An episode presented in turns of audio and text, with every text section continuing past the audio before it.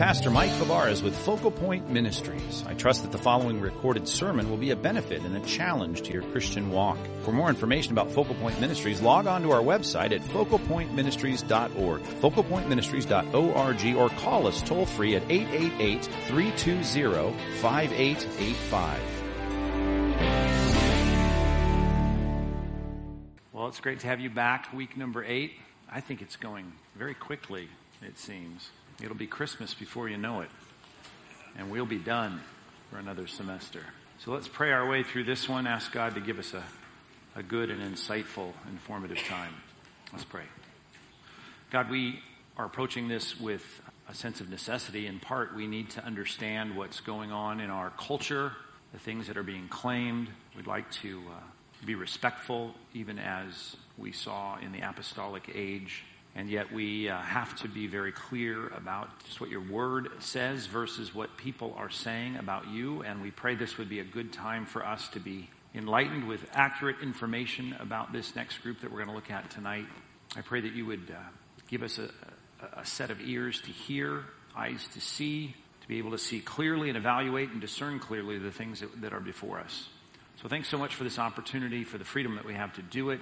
Thank you for the opportunity that it lies before us tonight. Give us uh, endurance and, and concentration and the ability to work through this uh, in a very logical, cogent way as best we can. In Jesus' name, amen. Amen. Week number eight, Christian Science. Let's talk a little bit about it. A truly American birthed cult group that is unlike others that we would see with a large worldwide population. It's very difficult even to get numbers in terms of adherence to this group. So let's stick with America here as we get started. And uh, let's think this through just in terms of Christian science. You've seen the Christian science churches, quote unquote. You've seen the reading rooms. Perhaps you've seen their symbol here, their logo, uh, the crest that they use, that they've copyrighted to heal the sick, raise the dead, cleanse the lepers, and cast out demons, the cross and the crown.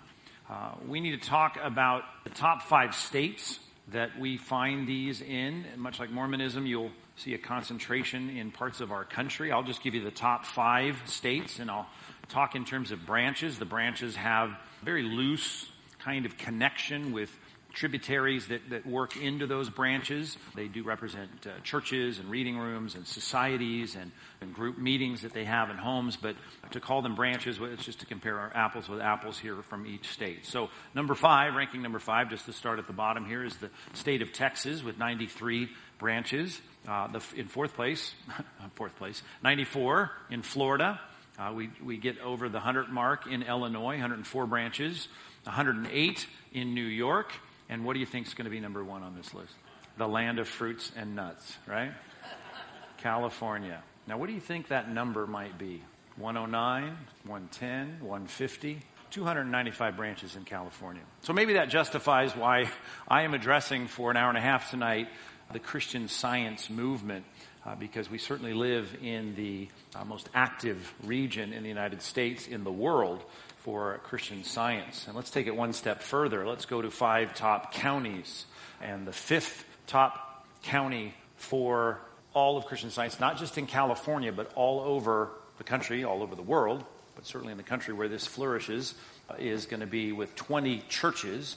20 actual churches where they meet for Sunday, Sunday morning, Sunday school, they call it, even evening services. There are 20 of them right here in Orange County. We made the top five list.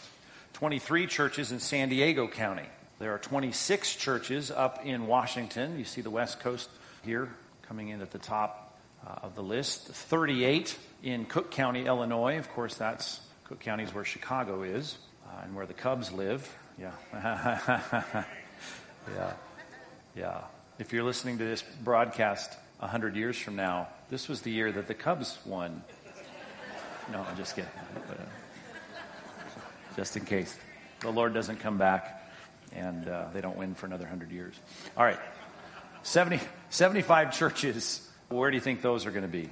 Los Angeles County, that's right. 75 churches in Los Angeles County. The biggest concentration in California by far, almost three times as many. And we rank uh, with uh, number one with LA County, number five with Orange County, number four with San Diego County. So it's worth our time to work through this. And I'm assuming in a group this size, we've got many people around these tables that know people that are calling themselves uh, Christian scientists. If you open up a map, and I try to do this each time just to kind of get our our little area here in Orange County, and you were just to call up uh, Christian Science there on your search page, you'd find several hits in and around our area. The one I see all the time, maybe you do too, this is heading south on Moulton, which turns into Golden Lantern there at Crown Valley, uh, right off there to this side, the right side, the ocean side of Golden Lantern. There is the Christian Science uh, reading room there. You'll find one here in Laguna Beach if you hang out there. Hard to see, but it's that building right there on the awning. It's behind the tree. There's the Christian Science uh, outlet here. Here's one in Rancho Santa Margarita. If you're out there, they built a new one out there with that new community. It's a rather big uh, facility in Rancho Santa Margarita on Via Con Dios. Down in San Juan, if you go right past the railroad tracks, heading toward the ocean on Del Obispo, it's right off to the right there. you can't really see it kind of small, but you see the sign I circled there, uh, the Christian Science group. Here is uh, Irvine, as long as we're going in the area, which is a, a fairly decent facility. Uh, here's one that's even more money put into this building, as every building in Newport Beach. This is Newport Beach, not far from Fashion Island. Here is Tustin, as long as I'm thinking about our area and people I care about. Tustin Church has one not far from Compass Tustin. And as long as I was thinking that way, I thought I'd highlight one in uh, Huntington Beach. This is Huntington Beach, the corner of 8th and Olive down there. Prime piece of real estate, a smaller church, but it is the Christian Science Church in Huntington Beach, one of them. The mother church is in Boston. There is really only one church. All the other churches are branches, and they are branch churches. There really is only one church and one pastor, as we'll see, even though she's deceased. Uh, that mother church in Boston is quite an impressive building. Perhaps you've been there touring Boston or you know the area. You grew up back there. You might know the big, gigantic reflecting pool on the back. I think it covers like 14 acres downtown. Uh, that's the front of it there. Quite an edifice that was built. It's a little bit like the Capitol building. Here's the back side of it here with the reflecting pool. There are some that kind of model themselves after this picture in Boston, the Mother Church. If you're up in, in LA or you spend a lot of time up there in Pasadena, they have one that looks quite a bit like it with the uh, columns out in front and then that big uh, dome, which, by the way, was all modeled after Vatican and St. Peter's in the Vatican. That's another story, but that uh, so was our Capitol building. I saw this one all the time when I lived in downtown Chicago. Uh, speaking of some of the bigger, more impressive uh, Christian Science churches, this is right there. It's only, as you can see, a few stories off the ground, surrounded by gigantic buildings just off of the Chicago River. And then, of course, you see these everywhere. These little Christian Science reading rooms. Anybody been in one of those before? A Christian Science reading room? It's just a place to read, but the, you know, the call off the street that might lead someone who has some interest in the Bible or God is things like this. I mean, you'll see, obviously, it's, it's got the word Christian in it, and they'll have signs in the window like this God is love. And if you like to read and you're inquisitive, it certainly seems a comfortable place to do that. Wingback chairs, sofas, uh, places to, to sit and read in the library there, uh, mostly books from their leader. Christian Science reading rooms, you'll see them in downtown uh, suburban areas like this. Uh, you'll see them everywhere. Christian Science and popular culture, uh, and, and I hate to be so pejorative or uh, spiritually pejorative out of the gate, but you're going to find that even though a cult group might be a small percentage of Americans, uh, there is a huge satanic strategic operation. I'm not a conspiracist unless you're talking about spiritual things, then I'm a conspiracist. The conspiracy of getting people in prominent places to push these things. When we get to um, Scientology, for instance, something that starts to almost make Christian science seem sane. You've got people that are rich and famous that people idolize and put the posters up of these people in their rooms, and they, they are adherents to this. So uh, that's why I've started to get in the habit here, especially these, besides the big world religions, but uh, these groups within America. I think you need to see the people that are pushing these things. And no one's pushed it more, I think, recently in our culture than Val Kilmer, uh, Batman um, himself, Top Gun fame, not looking quite in the same shape he was when he was in Top Gun, but that was many years ago. Val Kilmer, he has written about the leader of Christian Science. He's a pretty diehard adherent to Christian Science. He's tried to work at on creating films about the founder of Christian Science that haven't been uh, finished and completed and picked up. He, he's definitely uh, a big uh, spokesperson for that. Back in the day, Archie Bunker's wife, Jean Stapleton, a very devout, devout, active, practicing Christian scientist. You might not know, uh, speaking of back in the day, Henry Fonda uh, was raised a devout Christian science scientist in his home. Uh, he drifted away from it, as many people do from a lot of their heritage when they go to Hollywood, but certainly uh, his roots are there. Another one that's more modern on television is Ellen DeGeneres was raised in a uh, Christian Science home in a very, what she calls, I'm quoting her now, raised in a very, very strict Christian Science family. We didn't have a shot at aspirin or anything until I was 13 years old. Had to go to church, had to do testimony nights every Wednesday night, and then she goes on to pontificate about what she thinks of, of all of this. So she's, she's not the Val Kilmer type, but certainly uh, her background and roots are in that. Elizabeth Taylor, who, as many of you know, converted to a form of Judaism, but early on she was definitely raised in the teachings of Christian science. Her mother was uh, devout, and you can read about that. Athlete Shannon Miller, which you'd think, if you know anything about Christian sciences, we'll learn tonight. Hard to believe that an athlete would be a part of this, and she was in a liberal quote unquote liberal Christian science family that uh, gave her some leeway in terms of getting medical help. But uh, her mom was a, a, serious Christian scientist and did allow her some uh, medical help. Gene Autry, believe it or not, yeah, owner of the Angels back in the day, the late Gene Autry. Uh, he wasn't a hardcore Christian scientist, but certainly dabbled in it, uh, would speak of it. Doris Day, she was very ardent about her Christian science. She threw herself into it people report and uh, didn't want traditional conventional medicine. She wanted spiritual healing for her ailments, Doris Day. Here's another that's not a ardent adherent, but certainly has a background in Christian Science. Danielle Steel. I can say I have none of her books in my library, but some of you probably have read her. I had to actually look her up to see what exactly she's written, but uh, I'm not boasting now. I'm just telling you I was ignorant. Uh, and since I put uh, Herbie Hancock last week, which I just did because of the genre of jazz. I'll add another one here uh, from the jazz world. Lionel Hampton. He was raised in, um, not raised as Christian science, but late in his life he converted to Christian science and big interest in, in Judaism, some of you might know. But anyway, very gifted percussionist and jazz player. Well, in popular culture, it's hard to not speak of the long-standing influence America has had through the authors and writers of the Christian Science Monitor threw up an old picture of one of their early uh, issues, but today, of course, it's updated. But the Christian Science Mon- Monitor is still out and about. It's earned seven Pulitzer Prizes in our time. They have the Monitor Weekly, which has been renamed. Uh, they have the website that still, I find myself, as we all collect news these days through the gathering site on Google, you know, a lot of the things will come up from the Christian Science Monitor, a lot of foreign affairs coverage and uh, articles that I read from time to time because I, it gets fed into my news feed. But um, very active, very serious about their uh, news reporting. The Christian Science Sentinel, Sentinel, which is a publication of articles and testimonials uh, about healing uh, that they talk about, and of course the uh, Christian Science Journal, which is another outlet publication for a lot of their philosophy. So all of these things are still out and about from what I've read uh, from, I think, reliable sources. They're not making much money through the publishing arm anymore, but uh, neither are most publishing wings. So, anyway, it all goes back to Mary Baker Eddy, and that's who we need to speak about for a while here. Before we get into some of the um, very difficultly, well, let's just say um, confusing teachings of Mary Baker Eddy, let's talk about who she was uh, and, and a little bit of her story. She's born in 1821. To give you a time frame here, this is not that long ago. Uh, you think of very many contemporaries that she had. Think of what was going on in America and the life ministry of D.L. Moody and so many others. Spurgeon. You got Mary Baker Eddy being born in uh, Farmtown in New Hampshire. She was raised in a Congregationalist church, very uh, high Calvinistic uh, theology in the pulpit which from an early age, and this is a repeated refrain we find from a lot of leaders that start cult movements, they didn't like the teaching, in particular in her testimonial of election and predestination. She couldn't handle it, didn't make sense to her.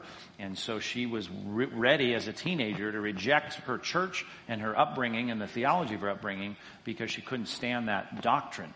Uh, and that was just the very beginning of what you saw happen in an accelerated fashion when it came to Christian doctrine that she didn't like or understand. And you could just start to see these pegs falling. If she couldn't process it clearly enough in her own mind, she was willing to ditch it, whether it was the Trinity or the deity of Christ or whatever it might be. And it all started with her struggling with what has been very difficult doctrine for all of us to understand, uh, reconciling the free will of man and God's sovereignty.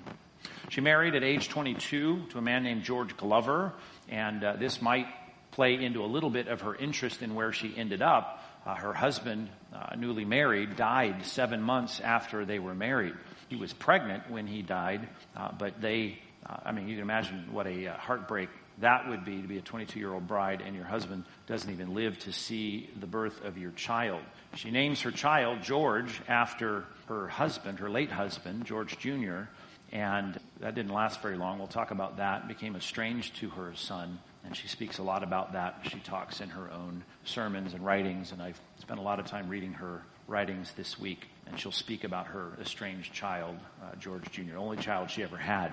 Her mother died as uh, George was young, uh, five years later. And again, I just state that because I think you'll see a lot of the suffering and pain and, and difficulty she had uh, with illnesses and death early in her life uh, in, in formative years, and certainly in her marriage when most people are ramping up and enjoying, you know, motherhood. She was struggling with these things. George Jr. was sick. He was sick often.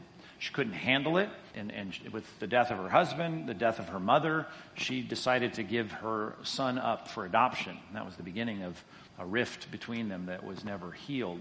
George Jr. given up for adoption because he was sickly. She couldn't care for him. That was her claim, at least.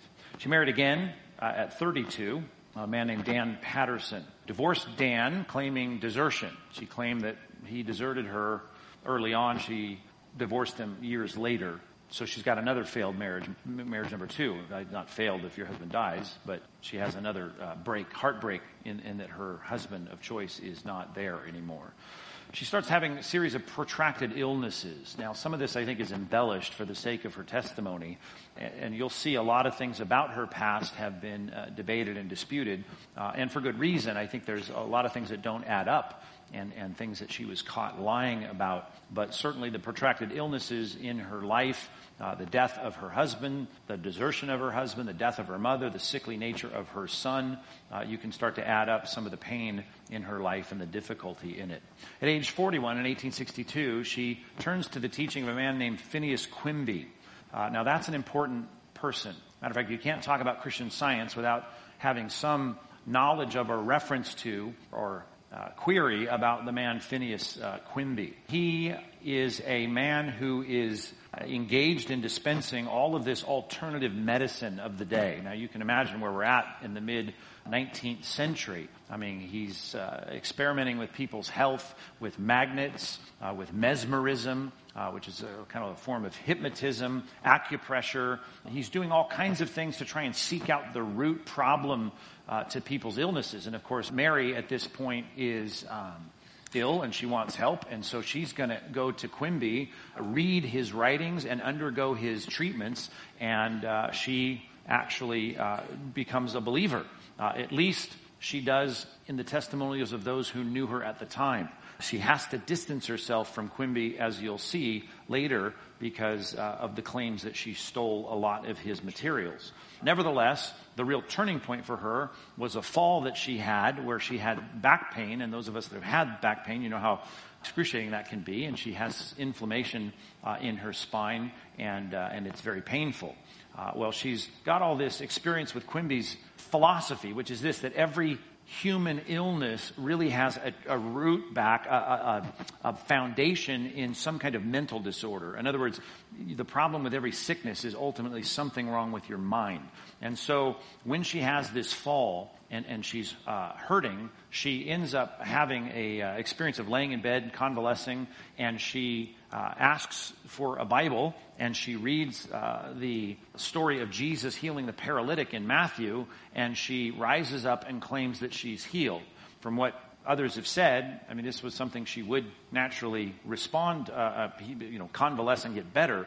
Uh, but nevertheless, she claims that she has figured out the answer to all of the problems, which sounds a lot like what Quimby was teaching and writing and publishing uh, and, and, and practicing. And so now she says she understands it. She has understood the keys to the problem of illness and disease, and she starts to uh, go and talk about this. She actually spends three years, according to her own testimonial, doing nothing but trying to study this newfound understanding of healing. And she says, uh, and of course she does this because she's wanting to uh, reap a, a, following from church going, Bible believing people.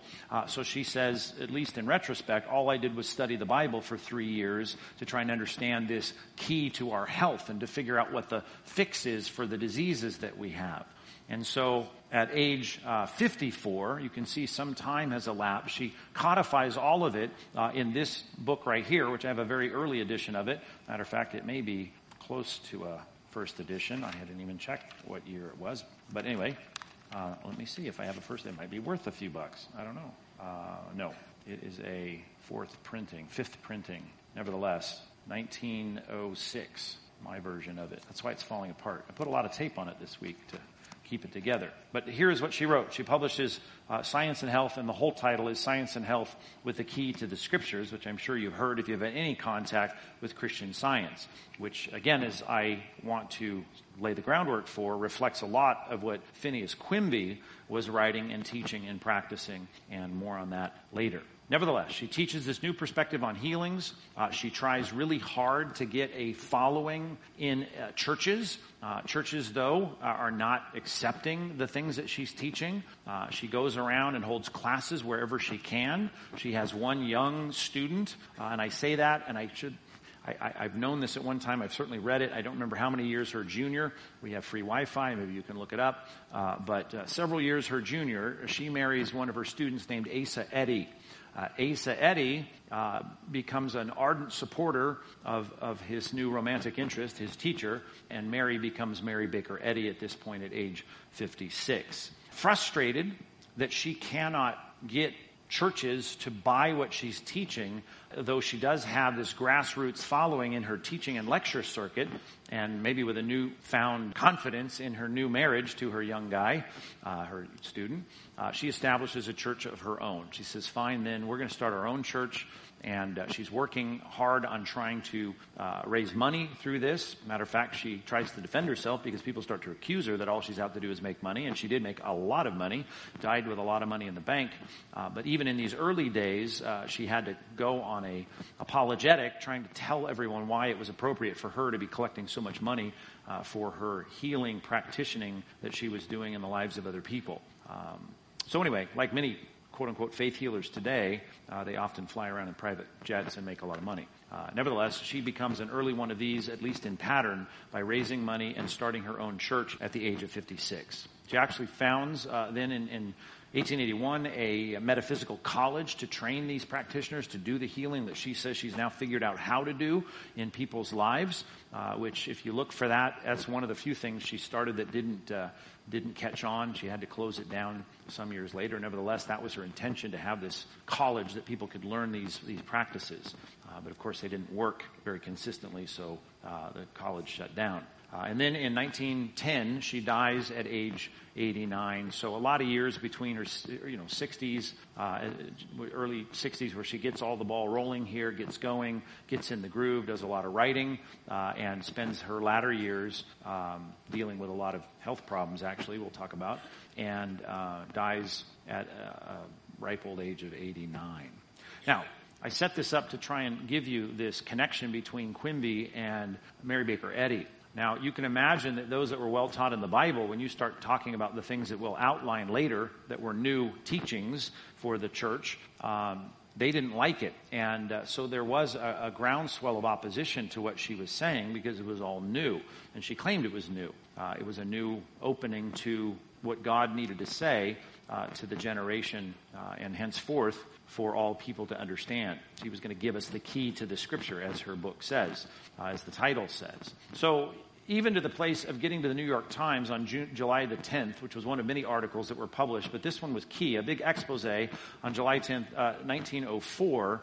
Uh, there was a article that was written uh, that was a scathing article about her being a con man, basically. Uh, so con woman. She's out there doing her thing, collecting followers, and they expose her in this article. One of the things they work hard at, these reporters, is to show the connection. Uh, and I just get the middle cutout. You can actually find the pages of this, the representation of these pages through the New York Times of when they published it in 1904. And the inset in the middle is clear signs of, of plagiarism. It's like what they did with Driscoll not too long ago. You know, when you get columns side by side and you say, well, here's what one guy wrote and then here's what the other guy wrote and published years before, it's, it's, it's incontrovertible. It's hard for you to say, well, I just kind of magically came up with the same sentences. So that was the beginning of the exposure of claiming, and rightly so, and there's no way to talk your way around it, and she tried and she unsuccessfully for most reasonable people, to uh, be labeled a, a, plagiarist. And, and it started there, but it didn't end there. She was claimed to be a plagiarist through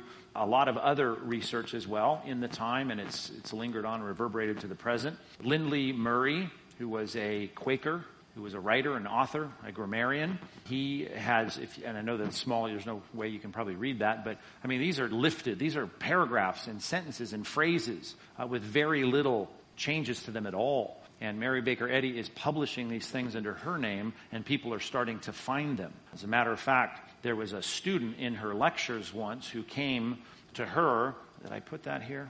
Yeah, I put on my notes here. Who was sitting in one of her lectures in the late 1800s, and he was researching what she was saying, and he went out. He he went out and found Quimby's writings on the very same topic that were identical to what she was teaching and what she was publishing and passing out as her own. And um, as, as he wrote these things, he, as he quoted Quimby, was accused by Mary Baker Eddy of stealing her material, which of course he was getting it from Quimby. She actually went and sued him, uh, the student, for plagiarizing her work, which he was getting from Quimby and she won in court. And the point is, I mean, if you can win going that direction and you can prove I got my information from someone who published years before you, of course, I mean, this was all contested in a court of law. And though it worked backwards when she realized, she recognized this was uh, Quimby's work, it's cl- clearly been proven. Any reasonable person going to say she was a definite plagiarist. Another guy, Francis Lieber, was a guy who actually edited the Encyclopedia Britannica back in the day. Uh, from Germany, he was a jurist. He was a political philosopher. He came up with codes and regulations for warfare. And again, this is too small probably for most of you to read unless you're in the front row. But they put things side by side with Mary Baker Eddy and what she wrote. And again, pre-published years before, indisputably before what Mary Baker Eddy published. And they're practically identical. You switch the subjects and you have the same verbs, the same constructions, the same direct objects, indirect objects. You have uh, flat out plagiarism, which people were saying at the time. Matter of fact, one of her most famous critics, you might know, Samuel Clemens, Mark Twain. He wrote articles that because of the, and he was critical of a lot of things. He's certainly not a guy I would want uh, on the church staff, but he recognized that there was a lot of charlatans out there doing a lot of things in the name of God, and he didn't like that, uh, even though he was no uh, jewel of a churchman, that's for sure, and he was critical of good theology. Nevertheless, he went after Mary Baker Eddy because of this, this uh, ascending rise that she had in his day. And he recognized that she was lifting these things from writers that he was reading. And he said this, and he actually wrote a book I have it uh, in my library, Christian Science by Mark Twain, where he goes off and, and says things like this. Largely speaking, he says, I've read, and of course it's in, in classic Mark Twain prose. Largely speaking, I've read acres of what uh, purported to be Mrs. Eddy's writings in the past two months. I cannot know, but he's later going to prove. But I am convinced that the circumstantial evidence shows that her actual share in the work of composing and phrasing these things was so slight as to be inconsequential. She's a plagiarist. Where she puts her literary foot down, this is interesting, definite author writing here. Uh, her trail across her paid polisher's page is as plain as an elephant's, elephant's foot in a Sunday school procession. Her verbal output, when left undoctored by her clerks, is quite unmistakable. And you know what that's like if you're a teacher and you have kids turning in plagiarized material. When they actually write their own sentence, you go, that ain't the rest of the paper. And clearly that's what Mark Twain, who, if for anything, he was uh, a literary master, and, and he, he saw right through her plagiarism. He had a lot to say about it. Her enemies charged that she surreptitiously took from Quimby a particular system of healing, which was mind cure with biblical basis, with a biblical basis. She and her friends denied that she took anything from him. Uh, this is a matter which we can discuss by and by, and he does in, in the book. Whether she took it or invented it, it was materially a sawdust mind. It was worthless when she got it. But she has turned it into a Klondike, right? I mean, she's made a massive amount of money on this. It's a spiritual dock that had next to no custom. It wasn't making any money for anyone, uh, if any at all. And from it, she has launched a worldwide religion, which now has 663 churches, and she charters a new one every four days. One more from Mark Twain. I think it is quite clear that the reason why Mrs. Eddy has concentrated in herself all the powers, all the distinctions, all the revenue that are within the command of the Christian Science Church Universal is that she desires and intends to devote them for the purpose of just what was suggested in the previous paragraph the upbuilding of her personal glory, hers and no one else's. That and the continuing of her name's glory after she shall have passed away. And clearly, it's exactly what's still going on. She is the only pastor of the Church of Christian Science. Matter of fact, you can go and, and see that. There are no pastors. She is the only pastor in perpetuity of the church. So let's talk a little bit about it. Trying to define Christian science. That's a little bit about her life and her legacy uh, by her peers. And now let's try and understand what she taught uh, and we'll try our best. Let's start just by getting our arms around basically what the claims are here. And to start with, let's get the, the name straight uh, Christian Science, which is very interesting, and as I'll try to prove, it's neither Christian nor science. But um, it's called the Christian Science Church. It's also called the Church of Christ Science. And it's also called, on some signs that you go past, I think the one I put on the first page about churches in America, it's the First Church of Christ Scientist. You'll see all three of those, and it's all referring to the same thing at least those three names you'll find uh, that represent this. Now, and I mean this not in, in, any way in mockery, but it is not scientific if you use that definition from any kind of dictionary, in that it denies the physical realities and their subjection to natural laws. Okay? The whole point of what she's saying, though repeatedly and ad nauseum, I've listened to her this week uh, in the, you know, the, the sermons and lectures and, and, and writings that she's written.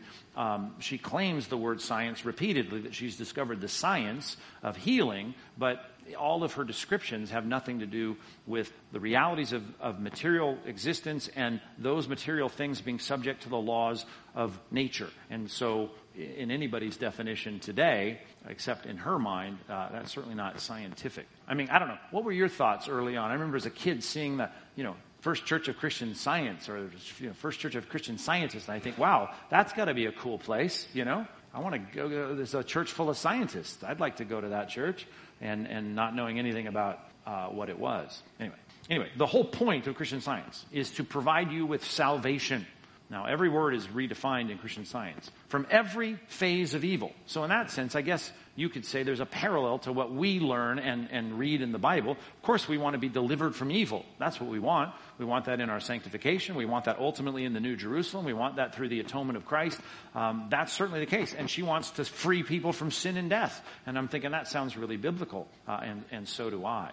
Uh, but of course, the focus is healing of diseases, which, much like you know Benny Hinn across the street, when it comes to some ministries, that's the focal point of their ministries. Now, in theory, we're all about saving you from sin and death, but that we're going to find in a minute is filled with bizarre definitions. But when it comes to what's your problem and why would you come to the Christian Science Church, it's because you have a disease, a sickness, an illness, and you want to be freed from that. And so the practice is for you to be healed from your illnesses, which we'll talk about what that is and what that means, uh, by spiritual means alone. Much like Quimby, who was trying to teach you that every single physical ailment that you had could be traced back to some mental disorder.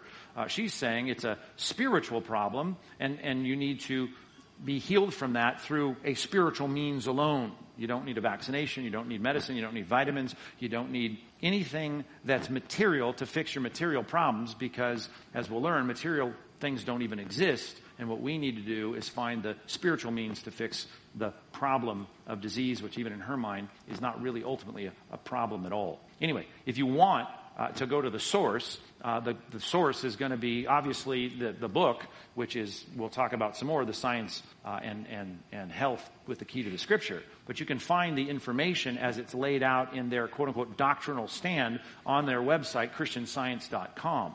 And uh, if you go there, I would say, though they're not uh, proselytizing, they're not evangelistic in, in the sense that you would find with the JWs or the Mormons uh, not going on missions. They are very skilled and deft, if you will, to get you drawn into the website by immediately connecting you with words you've heard in church for, for years. In other words, you're going to have all the words salvation, Christ, Savior, God, and they're, they're all going to be laid out and they're going to draw you into the website with all of these concepts that you think, I, I get it. But then you'll find that more you click through all this, all these definitions change. And, and so there is a lure to this. Satan definitely will get people involved in this because these things sound so right on the surface. Uh, and yet you're not going to find a Christian scientist knocking on your door trying to convert you. There's no missionaries that are going out to spread Christian science, at least not in a traditional sense. Okay, so let's talk about the source of authority.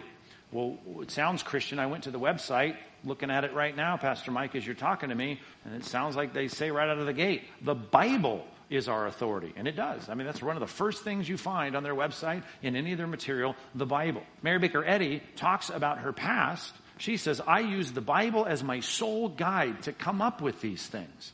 That is where I got my you know, the impetus, I mean, she claims ultimately it comes from God, as we'll see, but I mean, eh, the scripture is our guide. And, and, they'll speak in that, in that way. But I can't even write the Bible as a source of authority without making it clear they don't believe that the Bible is reliable. Uh, so it's not like the Catholic Church that says, okay, the church, the magisterium, you know, the, the, the leadership, the, the Pope, all of that, that's an authority, and then the Bible's the authority, and then they defend the reliability of the Bible.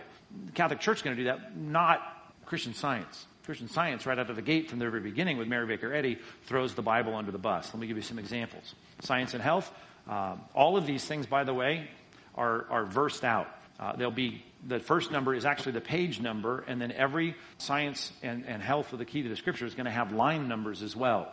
Uh, sometimes they're spaced out five numbers a- apart, but you're going to have them, and so it reads kind of like a scripture quotation, 139, or like the Quran, 16 through 22. Those are the lines in, in the in the book. So, what does she say? The manifest mistakes in the ancient versions of the Bible, the 30,000 different readings in the Old Testament, and the 300,000 in the New. These facts show how a mortal and material sense stole in the divine record. So all of a sudden now, what we've got is what your average non-Christian is going to claim, is what we saw with the JWs and the Mormons. We're going to claim that the Bible that you have is not reliable. It's been changed. It's been corrupted.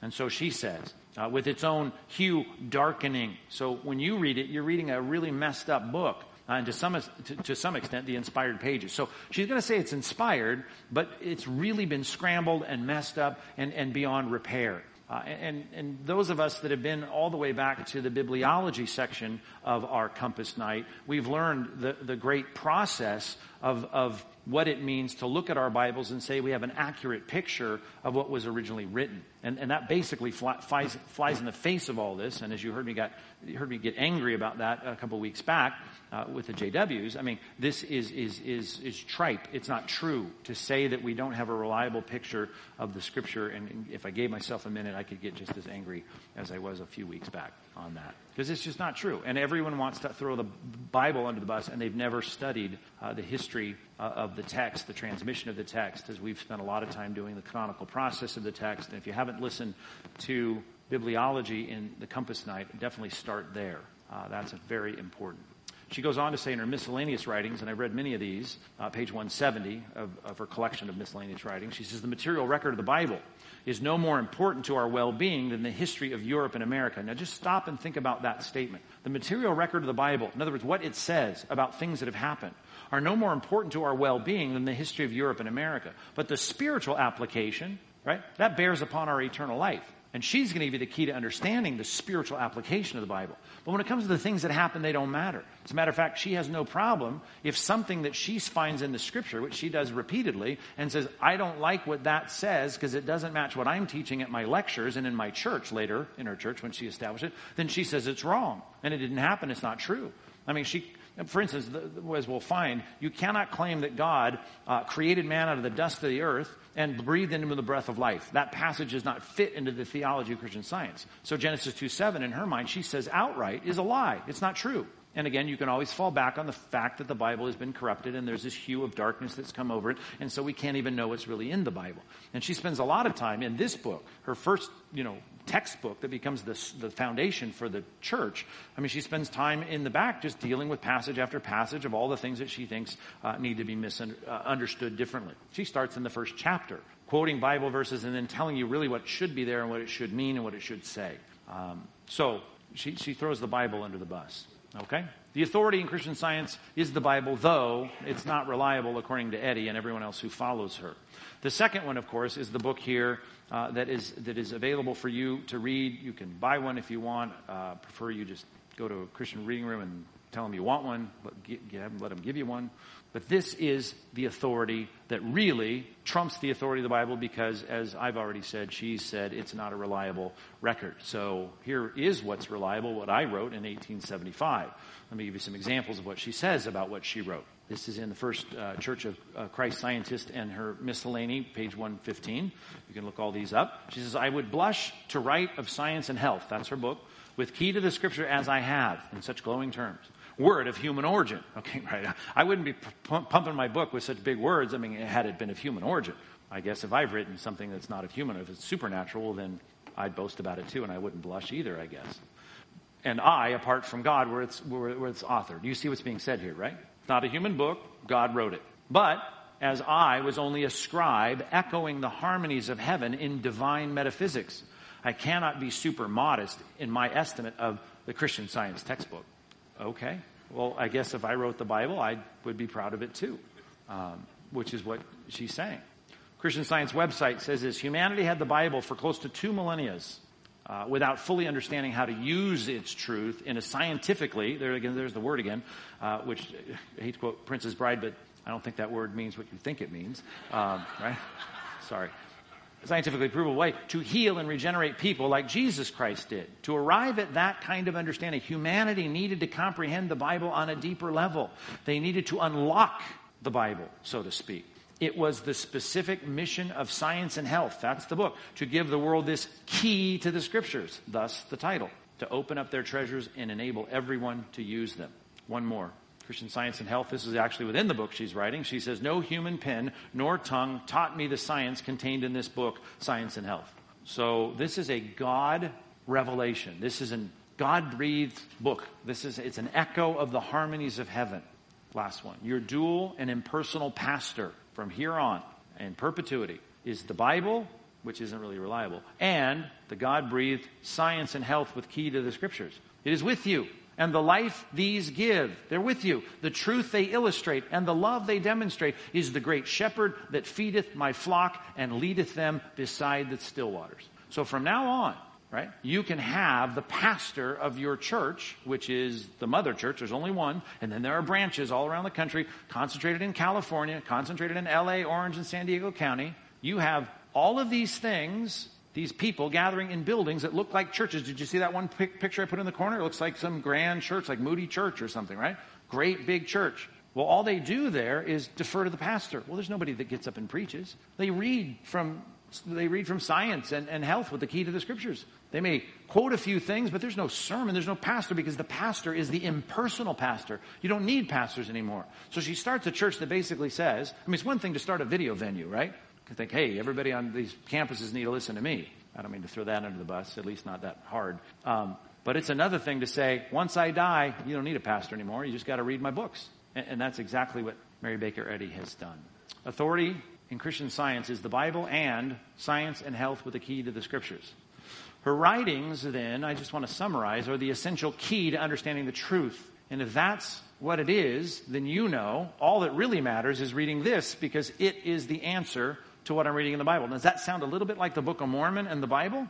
right? As long as I'm looking through this book, the other testament of Christ, then I got it. Or even the Quran. As long as I got the Quran, I don't really need to read the Bible because much like JWs and Mormons, the Muslims say, can't trust the Bible, it's been corrupted, but our book hasn't. So anything I need to know, any question you have about the Bible, I'll answer it in the Quran. I'll answer it in the Book of Mormon. I'll answer it through the Watchtower and Tract Society. I'll answer it through Science and Health and the Key to the Scriptures. That is how you get the truth, is in our leaders' revelatory information. Now, unlike what you found with the Mormons, for instance, or the JWs and, and the Watchtower and Tract Society, her authority does not pass down to today's Christian science leaders. There is a president, a female president, which you might expect. Um, the, the president of the mother church. She's not called the pastor. As a matter of fact, if you go to the website and you look under leadership tab, you'll see Pastor Emeritus, Mary Baker Eddy. She's still the pastor. You have the president. You've got a five member board of directors, right? I'll just read the names Robin, Allison, Scott, Margaret, and Lyle. They're the board, along with the president, who's a female. And I'm just saying, it's a very female dominated organization, which, again, if we're going to open our Bibles about gender specific leadership in the church, I mean, I guess that's a minor technicality, but um, the church is led by Mary Baker in perpetuity after her departure, and these leaders are just running the organization, but they are not like the Vatican, they're not like the Watchtower and Tract Society, they're not like the president of Mormonism or the elders of the Quorum of the Twelve or any of that. It's all about Mary Baker Eddy, and it's all about this book. So let's try and understand the basic beliefs of Christian science, and that's a mouthful because it's almost impossible. But let's try, okay? Let's do our best. God is an impersonal force. Now, you can't catch that in reading the front page of the Christian Science website because they're talking about God like he's a person, but in reality, he is convoluted with their definitions. And to quote them, God is all in all and you start saying, okay, all in all, I guess there's a way I could understand that and him still be a person. But they'll make clear that's not what we mean. Early on, in her generation, she was called a pantheist because you said things like this God is good, good is mind, He's soul, principle, and life. God, spirit, being all, nothing is matter, which sounds like you're trying to talk in pig Latin or something. It's like, what did you say? But what people said is basically, if I'm getting you right, God is not a person. God is all. God is everything. God is principle. God is soul. God is life. God is spirit, being all. That's, if that's what he is, then you're a pantheist. And I was reading today one of her essays about, hey, why we're not pantheists. But the reality is, this is what she taught. A form of pantheistic God is an impersonal force. God is everything. And there's limitations on that, as we'll see, because of our understanding of material matter. Jesus, was there, how does he fit in? Well, he's a historical figure, of course, because I've already said the Bible is a source of authority for the church. Matter of fact, the website says on the front page it is the source of authority for the church, of course, with the key to understanding it, which is Mary Baker Eddy. But Christ has to be a part of this somehow. So he is a historical figure. But when we talk about Christ, he was a man, but then he had this thing going on because he was a healer, which drew Mary Baker Eddy to him in her illnesses and reading the Matthew account, Matthew 8 of the paralytic. But Christ, that Christ is the divine idea, which is not a personal God. It's not God incarnate, but it's him being enveloped in that, as he puts, as she puts it. Jesus, man, enveloped by the divine idea, which is the Christ. Which, if I'm starting to lose you at this point, that happens to everyone because these are almost incomprehensible concepts and you should read it. I mean, I talk about the Gnostics, and I joke about the Gnostics being the you know pot smoking you know, uh, trippy VW Van frisbee throwing philosophers of, of the second and third century, but their stuff starts to look rational when you're reading some of the depths of what you'll find even within the first chapter of, of this book. Jesus came basically to teach sickness is not real. It's illusory. It's, it's based on illusion. It's not reality. And this will start to develop. You'll start to get at least your arms around the basic nut of this concept because that really is where the rubber meets the road. You may be there to free me from sin and death, but ultimately the concern is I'm ill, I'm sick, I'm suffering, I need help. How do we do that? We'll get to that in a minute. The Holy Spirit is divine science, which again throws another wrench in trying to figure out how the, who's the Father, who's the Son, who's the Spirit. Well, in this case, He is the thing that she's practicing. The Holy Spirit is divine science. The Holy Spirit is eternal life, truth, and love. That sounds a lot like how you define the Father, but that's not a real person, and neither is the Spirit. He's the divine principle, if we call him a he. Matter of fact, he like, she likes to refer to God as Father, Mother, um, which again doesn't really make sense because he's an impersonal force. but we want to try and open up and be as expansive as we can in talking about God as an impersonal all in all, and Christ being a man, but he's enveloped with the divine idea and is able to do things because he's enveloped by the divine idea. And then the Spirit, when the Bible talks about, you just need to think about that as the exercise of divine science, the divine principle that Jesus revealed. Humans are not matter. And I guess in a sense, you see that, you read that statement and you think, well, I guess that's what we've been taught, haven't we, in the Bible? I mean, we are spirit and we're contained in flesh, and I don't want to be so dichotomized that I don't recognize that we're kind of a homogenous connection of spirit and flesh, but ultimately I'm spirit and flesh is my housing and I'm naked without it, as 2 Corinthians 5 says, and then one day I'll be reassembled in a perfect flesh, which is my reconstituted, resurrected body. So in a way I can see that I am spirit and my flesh is my housing, but that's not what they're meaning by that. Because you would say, I'm a human being, both my spirit and flesh, that's all real, but they say that's not real your flesh. Man is, who you are, is an idea, this divine idea, this principle, this all enveloping life and truth and love. It's certainly not flesh and bones. And though I'd say, well, I guess I'm not flesh and bones, the flesh and bones that I am encased in is real and it is who I am. It is a part of who I am. It's not the essence of who I am. But she goes much, much further than that. Man is the image of love. God is expressing himself in the realities of who we are as human beings, and it's not flesh and it's not bones. Okay? We are, and again, I'm just using these phrases because they're used repeatedly, the compound idea of God. That's what we are. We're God's thought, but God is not personal. He's, to best put it, an impersonal force, and this idea that Jesus was enveloped in, and we are that. And even Jesus, who he really was, wasn't that body. Matter of fact, they'll deny the physical aspects of what Christ did. There's no place for that in theology, as we'll see. Sin, if you want to talk about sin, it is the part of what is unreal. The unreal material is the problem, and that's sin. And if you say, well, wait a minute, material does not exist, then sin does not exist, and then, then I think you're, you're on to me. That's it. Sin is a part of this unreal material. But if it's part of this unreal material, if it's a component of that, well, then it doesn't exist. Well, you're right. Sin does not exist. Well, huh, exactly. Now you got it. And in that sense, I'm incapable of sin and I'm incapable of sickness. Now you're starting to see where she's going. In other words, the problem is sin. Sin is a part of the material. The material is an illusion. The material is sin, but sin is an illusion. And you know what? The material can get sick. That's an illusion. That's sin. That's wrong. What we need to do, that divine principle, needs to eschew and, and displace this material, which is not real. It's illusory. And so I want it to go away. Therefore, I'm going to focus on what is spiritual because what is physical material is, not real. Got it? Mary Baker Eddy says, at best, now note this carefully, matter is only a phenomenon of mortal mind, of which evil is the highest degree. Okay, wait a minute. Matter is only a phenomenon of the mortal mind, so matter is not real. Of which evil is the highest degree. So evil, which is the problem, and you're going to deliver me from evil and death. Okay, I got it. It's an expression of the mortal mind.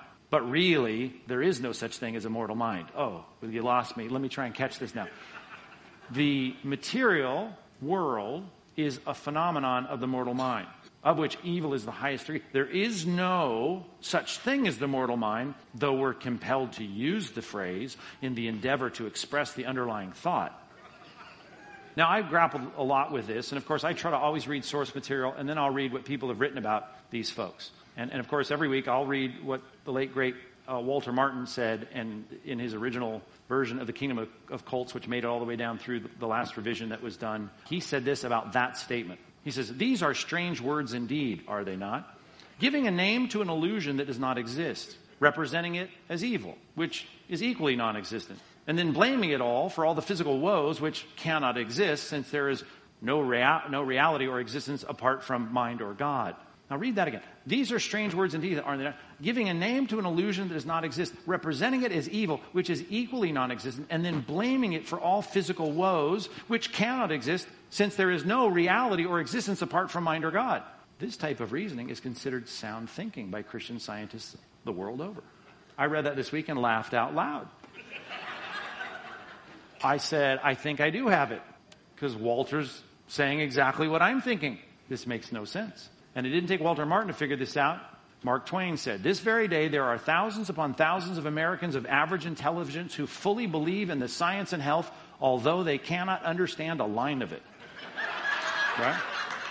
and who are also, they worship the sordid and ignorant old pollurer, that's the, the, the, purveyor of a, of a lie, the false, you know, the, the, it actually goes back to the word thief, nevertheless, but she's a crook of the gospel, that kind of gospel, should have put that in quotes, Mrs. Mary Baker G. Eddy, who they do absolutely believe to be a member, now here's his sarcasm, by adoption of the Holy Family and on the way to push the Savior to third place and assume the occupancy of his present place and continue that occupancy during the rest of eternity. That was from the autobiography of Mark Twain. So, Walter Martin's got it right. This is wordplay that doesn't make sense. And as soon as you have someone of above average intelligence like Walter Martin or anybody else who reads this stuff, you're going to get to the place where you say, the average person that hears this, you don't understand what you're reading because it doesn't cohere. It doesn't make logical sense. It is, in, in Latin, a non sequitur. It doesn't logically follow. But let's continue in the basic beliefs of Christian science. Okay. Healing takes place by knowing there is no thing to be healed. That is how you get healed. Healing takes place. You want your problem fixed. She says she's discovered the problem. When her spinal injury took place, which people say is simply uh, some inflammation. She needed to rest. She needed to, to, convalesce. Nevertheless, she says, I found the secret, and that is to, to know, not just to think, not just to guess, but she says to be certain that it doesn't exist, that there is no sickness. Sickness is the error that truth casts out. I need to know that it doesn't exist, and then it will cast out the problem. The effect will go away. Sickness was unreal to Jesus, subduing belief in it. See, he didn't go around doing, as she said, some kind of miraculous thing the way you consider miraculous. Like there were bad cells there or there was something damaged there and he didn't speak a word and fix it all. What he did is he subdued people's belief in the problem. Hey, blind man, you need to stop with the reality or the thinking that you have the reality of, of, of, optic nerves that don't work or rods and cones that are damaged or you know lenses of your, your cornea that don't you stop thinking that there, you have to subdue that with the truth, and the truth's going to cast out the error of the physical ailment. Jesus could not and did not suffer for sins to speak a little of the Christology, right? That makes no sense. Certainly would be no theological purpose to it. Jesus came to give us the key to Scripture, which wasn't unlocked for almost 2,000 years when Mary Baker Eddy came around. Jesus did not physically rise from the dead. He did not. She'll talk about the resurrect, resurrected appearances of Christ, but that's not, he's not physically resurrected. And in that sense, it's almost that, you know, that kind of Gnostic view of, of material bad and, and spirit good. And there are actually connections to that philosophy in this. There could be no physical resurrection from the dead. Hell, by the way, to speak about what's at stake here, is simply uh, a mortal, untrue belief. To think that there is hell, either now or later, that's part of your material expression in your brain and your humanity and all of that you that doesn't exist. You're believing things that aren't true. Okay? Hell is a state of mind, to put it in terms that may be easier for us to understand. So if I believe in that in my thinking, I'm believing a lie, and that itself is the hell. It's suffering the hell of that. And, and she uses words like guilt and words that deal with a stricken conscience. Those are the bad things. Those are feelings about things that don't really exist. And it is the torture and it is the thing that she defines as hell. Evil, and you could read this if you want to look up the concept of evil and, and the devil.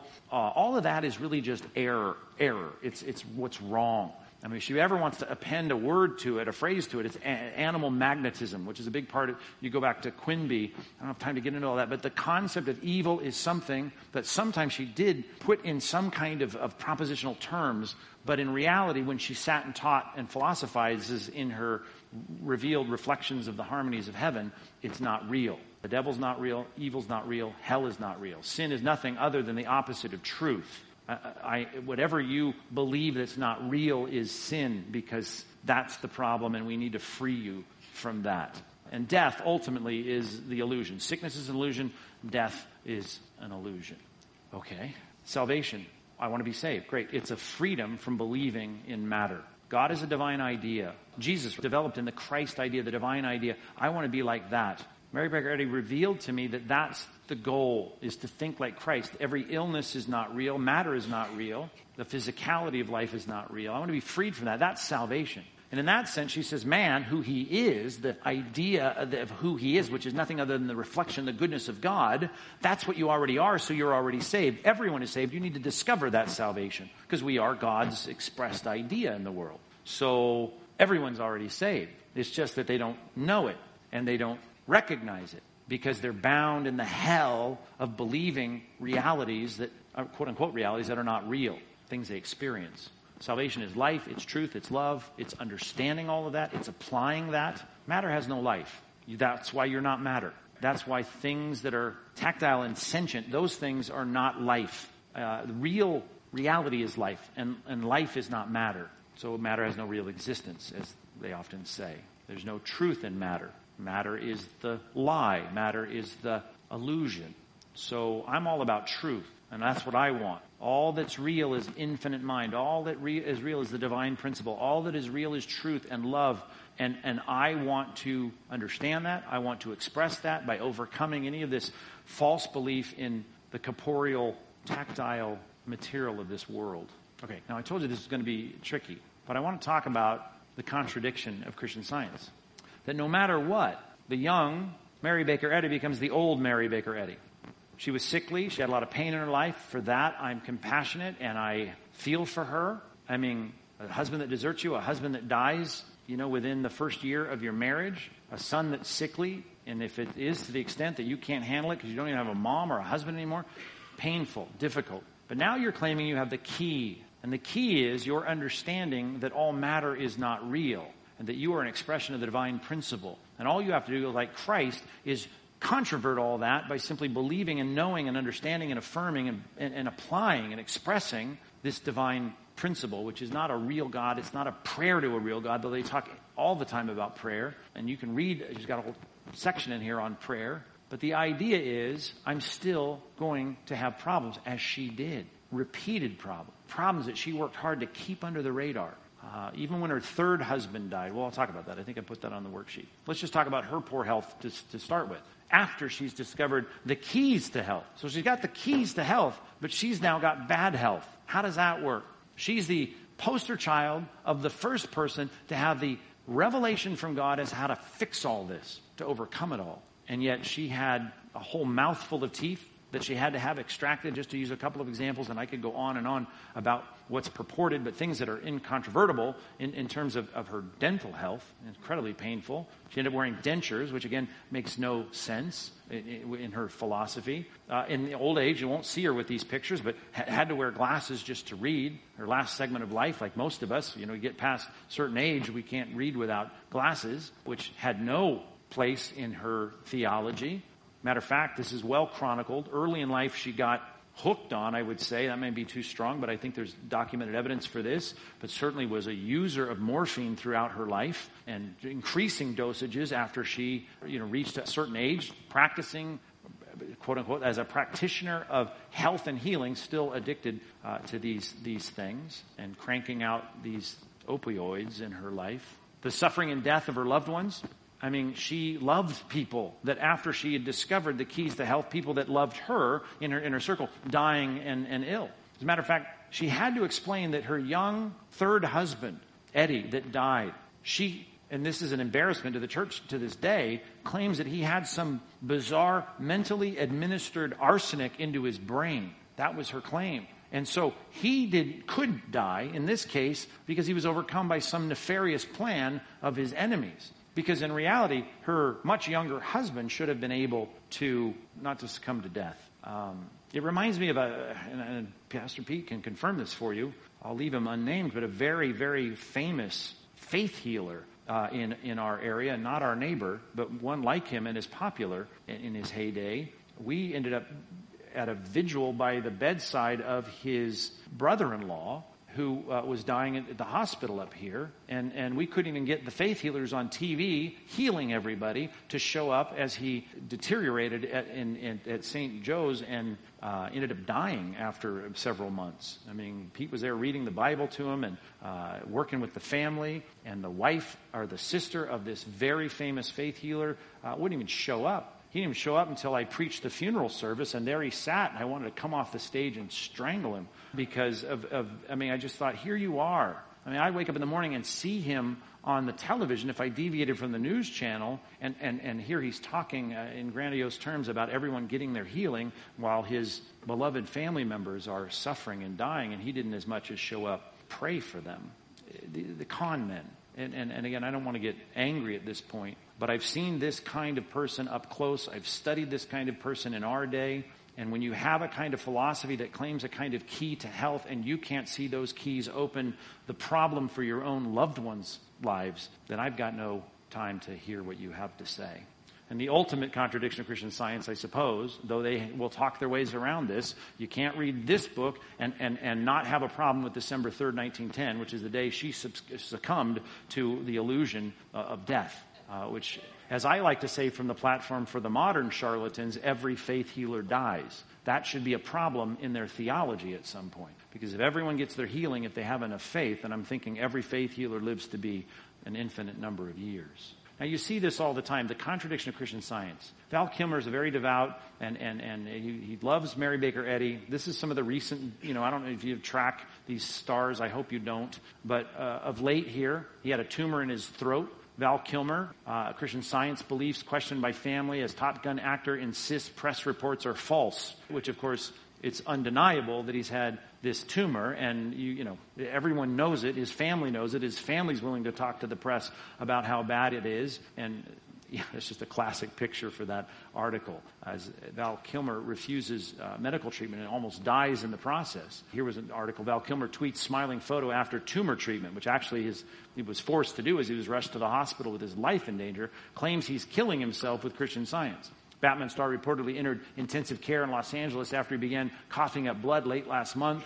Members of Kilmer's family tell that uh, RAG TMZ, 55 year old, had a tumor in his neck for which he refused treatment since last summer. Kilmer has previously posted to Facebook page that he had been admitted to the hospital with a quote unquote complication for which he needed observation. Well, of course, he got surgery, and everyone knows that. Well, he tweets this ridiculous picture on his Twitter and he says, uh, you know, this was taken last Friday when I was released from the hospital on my way home. Freedom. And you think, well, okay, well, you're admitting that you got the treatment that you needed. Well, no. He said on his Facebook page, January 31st, Kilmer denied having undergone treatment for a tumor. He wrote, Thank you for all your sweet support, but I have not had a tumor or tumor operations or any operations. I, I don't know. It gets absurd at, at some point. And it's so absurd, it's nefarious. It's evil. As a tweet I got this morning, not tweet, a text I got this morning. And I didn't get permission to show this. I don't think it would be a problem, so I blurred out the name. But when I posted this morning that I was going to teach on Christian Science that I got this tweet on my phone. My grandparents were followers of Mary Baker Eddy, my great grandparents. They had 12 children, didn't take them to the doctor, and only my grandfather and one other made it to adulthood. Evil stuff. And of course, my long winded response is, wow, really? Yikes. Uh, which my family will tell you I'm a, I'm a classic one, one word responder to text messages. And he said, That's the story. Christian science almost wiped out, and he gives his family name, the blank family, completely. This is the problem. As a matter of fact, if you go on the website and you just type in people who have died because of Christian science, there are a lot of angry people, for instance, who have a brother who have children and their nephews and nieces end up dying because they don't treat their kids for basic things. They certainly won't vaccinate them. They won't deal with their problems. They won't, uh, you know, set their bones. They won't give them the treatment they need when they have a serious problem in their, in their bodies. Uh, it's, it's, it's evil and it's awful. And the only good news I can bring you tonight about this particular group is that it seems to be waning in terms of, of popularity. And yet you still have people that are, are idolized by our culture uh, that believe this stuff. Now, of course, I'm teaching this semester bad theology. If you want good theology, because I've said these things sometimes, and people that are warmed up to these doctrines, which I hope we don't have many here tonight that were warmed up to these doctrines, they say, I don't see a problem with what you're saying. Well, you need to go back to what we've taught. Go to anthropology, talk about the creation. Go to Christology, understand the physicality of the incarnation of Christ. Go to theology proper and understand that God is not a divine principle. Go to pneumatology and understand that the Spirit is not some kind of bizarre expression or, or, or personification of some kind of truth and love and understanding. Uh, you have to study what the Bible has to say in terms of the truth about these things to look at these things and say instantly, this is, this is ridiculous. But I just thought one passage might be worth bringing up, as long as we're going to talk about good theology, where the Apostle Paul, who had every chance in the world to talk to his young pastor protege in 1 Timothy chapter 5, who's the pastor at Ephesus, he says, Don't drink water only. No longer drink only water, but use a little wine for the sake of your stomach and your frequent ailments. Now, here's a great opportunity for the purveyor of this healing. Clearly, the Apostle Paul got it from Christ. He should know. I mean, it's in the Bible, and, and, and Mary Baker Eddy quotes the Bible and Paul's writings, and yet he says, Timothy, you're getting sick a lot. Not only is he not following the advice of the, of, of, the, of the frauds who are the faith healers around us, who are having people send in their social security checks to get their healings, but certainly he's not trying to get them somehow, him somehow to not buy the reality of your frequent ailments. He's not trying to overcome that with some kind of positive thinking. As a matter of fact, he's saying you've got those ailments, they're real, and you ought to have some medicinal response to them. Now, there's lots in this passage. For instance, that a pastor here is drinking only water in the first century when all you have as a choice is wine or water, which says something about the wisdom of leaders in ministry, in particular, abstaining from alcohol, but that's another sermon. Uh, but I'll stand by that one. But Paul's saying, no, you're going to need some of that for your stomach and your frequent ailments. And if you're saying, well, that's great. I, I love to drink alcohol and, and because my stomach, I think I'm feeling a little rumble in my tummy right now. I need, I need some, I need, I need a margarita. If you're saying that, I just want to give you this graphic that there are other things these days that are better. Paul didn't have other treatments for your belly. But the point and the principle I hope you understand. And that is if you have an illness, go get some, something to help that. And see, real science not Mary Baker Eddy's science, is saying we figured out by God's grace ways that we can counteract some of the ailments of our frail bodies, and we ought to um, we ought to employ them when we have the problems. All right, great. Believe it or not, I'm early again. Let's pray together. God, easy for us to laugh at these things, and in some ways that's uh, appropriate, I suppose. There's a folly in the foolishness of men and women who do not submit their hearts and their minds to the Word of God. They are not filled with sound reason. As a matter of fact, when they deny the truth, as Romans 1 says, they become fools. Hard for us not to laugh at folly, and we understand that. And yet we grieve, even for someone like Val Kilmer, who I'm sure has brought all of this upon himself. But I think here's a man that's coughing up blood and should have been at the doctor's long before this. And God, like uh, King Asa, we don't want to put our trust in physicians. We want to learn the lesson that he didn't learn. And we want to trust in you, but that is not to the exclusion of treating our ailments with medical science. That's the great gift that you've given us, and increasingly so, compounded through the through the centuries. And we're grateful, God, that we have lots of things. We can have an inflamed spine and take some ibuprofen. We can even go further and have lots of treatment for that, and, and we're grateful for that. But God, we grieve for those that deny its reality and its existence, who end up hurting themselves, hurting their families, hurting their children. And God, we want to pray that this evil kind of thinking would be eradicated from our state, from our county. We pray that these reading rooms would shut down. We pray that people that pick up the writings of, of Mary Baker Eddy would quickly put them down and recognize that there's no truth in this, that they would be led to your word and to read your word with a cogent mind, as the scripture says. If we're going to pray, we're going to pray with our minds. Certainly, if we're going to read the Bible, we're going to read with our minds. And by the grace of God, you enlighten us to understand your word. And it is a rational book, unlike many of the books that we've looked at and this one in particular, Science and Health of the Key to the Scriptures, a, a book that is just so uh, inconsistent.